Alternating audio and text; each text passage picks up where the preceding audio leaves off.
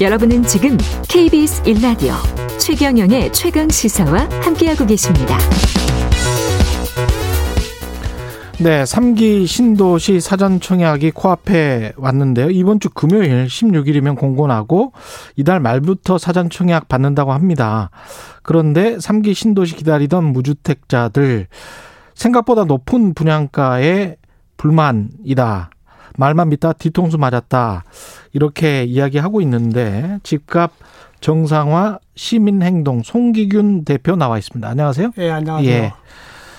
이제 지금 분양가가 나왔는데 에, 주변 시세의 60%에서 80% 수준이다. 아, 라고 이제 정부는 발표했고요.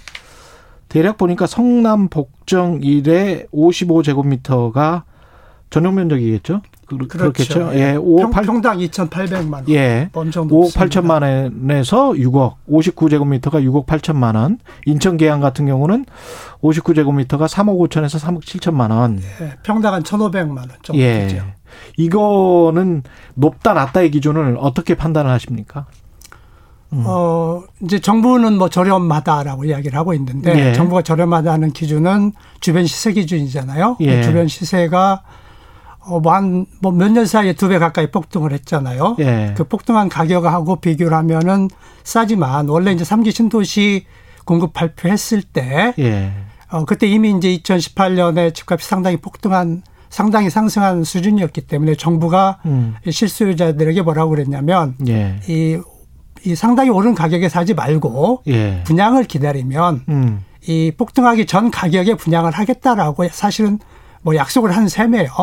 폭통하기 전 그렇죠. 이제 사실 그게 가능합니다. 이제 분양가 상한제를 제대로 하면 예. 원가를 그러니까 2018년에 정부가 그 발표를 했죠. 발표했을 때 예, 이미 이제 앞으로 폭등할 것이니까 폭등하기 전 가격에 사, 사 사십시오. 라고 그러, 하지 않고요. 그렇게는 말 안 했겠죠. 예, 그렇죠. 예. 2018년 12월에 삼기 신도시를 발표하면서 국토부 장관이 예. 그때 이미 2017년, 18년에 상당히 집값이 올라 있으니까 좀만 기다려달라. 그것보다 낮게 공급하겠다 이렇게 약속을 했던 겁니다. 예. 그런데 주변 시세는 이미 음. 그 이후에 3년 동안 상당히 올라 있는데 많이 올랐죠. 그, 예.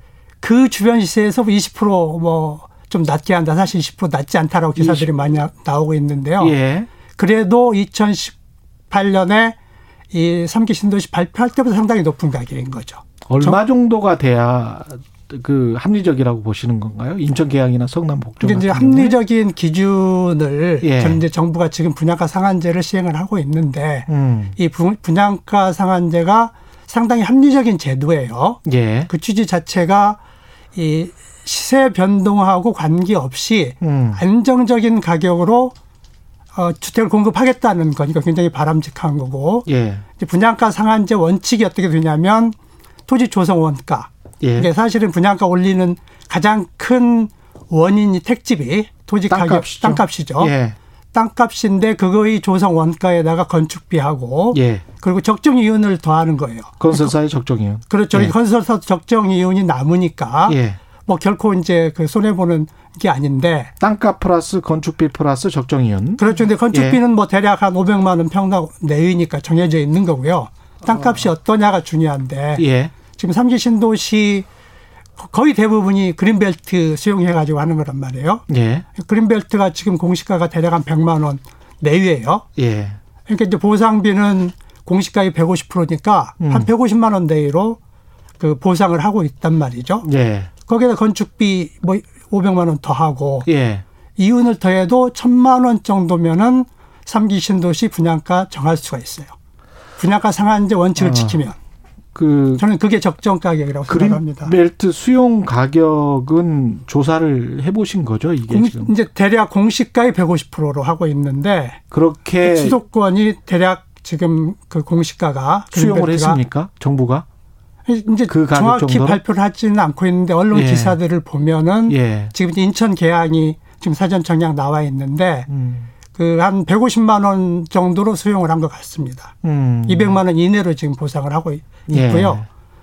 그러니까 결국은 그린벨트 수용가 플러스 조성 원가는 이제 그건 원가니까 조성 예. 원가 정도 들어갈 것이고 예. 그건 LH가 하는 건데 예. 거기에서 그 조성 원가에서 LH가 조금 남는 남긴다고 하더라도 예. 그거 플러스 이제 건설사들의 건축비 그리고 그것도 조금 남긴다고 해서 알파 를 예. 한다고 하더라도 천만 원이면 된다.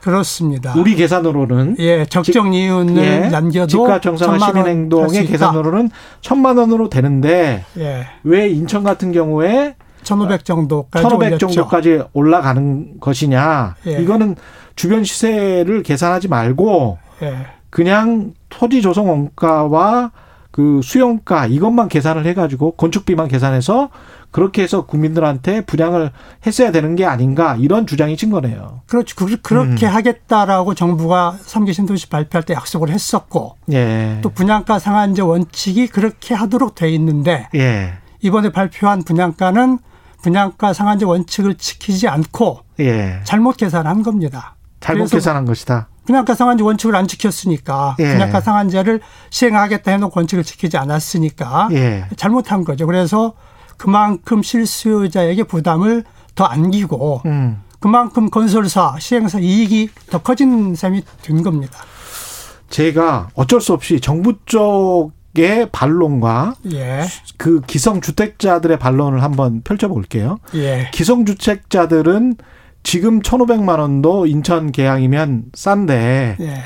더 로또를 바라는 것 아닌가 이렇게 아마 유주택자들은 주장을 할 것이고 예. 정부 쪽은 시행 규칙에 혹시 아시는지 모르겠습니다만 토지 조성 원가로 하지 않고 감정 평가로 지금 하는 걸로 한 6, 7년 전에 바뀌었잖아요. 감정 평 가라는 게 예, 수용을 한 다음에 예, 예. 다시 이제 감정 평가를 하는데 예. 그 감정 평가는 결국 공시가와 시세에 영향을 받게 되지 않습니까? 그렇죠. 시세만큼 오른 그렇죠. 만큼 예. 감정가는 올라가게 돼 있으니까. 그렇죠. 그렇게 되면 그 시행 규칙에 따르면 예. 그렇게 되면 시세에 따라서 땅값이 연동이 될 수밖에 없기 때문에 그래서 주변 시세의 60%에서 80%가 적정한 가격이다라고 정부는 주장하는 것 같고. 예. 예. 그 부분을 말씀을 드리면. 예. 그 시행 규칙을 뭐 이제 정부든 뭐 그, 그, 어디죠? 허그에서 이제 예. 정했을, 국토부가 정했을 것 같은데. 국토부가 정했습니다. 예. 예. 그 규칙이 분양가 상한제의 원칙이라는 음. 더 중요한 상위 원칙을 위배하고 있는 거죠. 상치된다. 배치된다. 그렇죠. 예. 예. 그더 중요한 분양가 상한제 원칙을 위배해서 만든 규칙은 음. 그걸 지키는 게 아니고 고쳐서 예. 원칙을 지키도록 해야 되고 그리고 그걸, 이것을 그걸 고치는 게 중요할 것 같아요. 제가 예, 보기에도. 예, 맞습니다. 예. 굉장히 중요합니다. 예. 그리고 로또 분양을 말씀을 하셨잖아요. 예.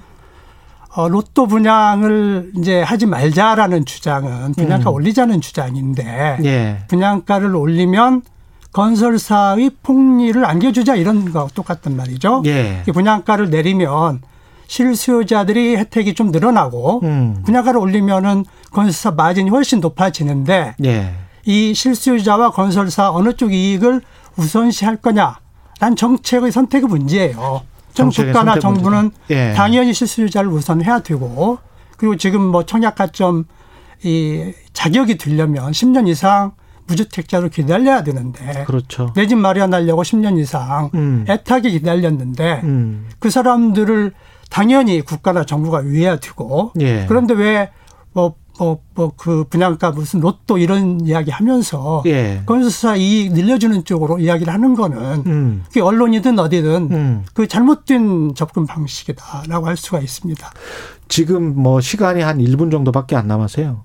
무주택자들 입장에서 현재 가격 그리고 정부가 이 내놓은 신도시 분양 가격은 어떻게 생각하시는지 좀 말씀을 해 주십시오. 예.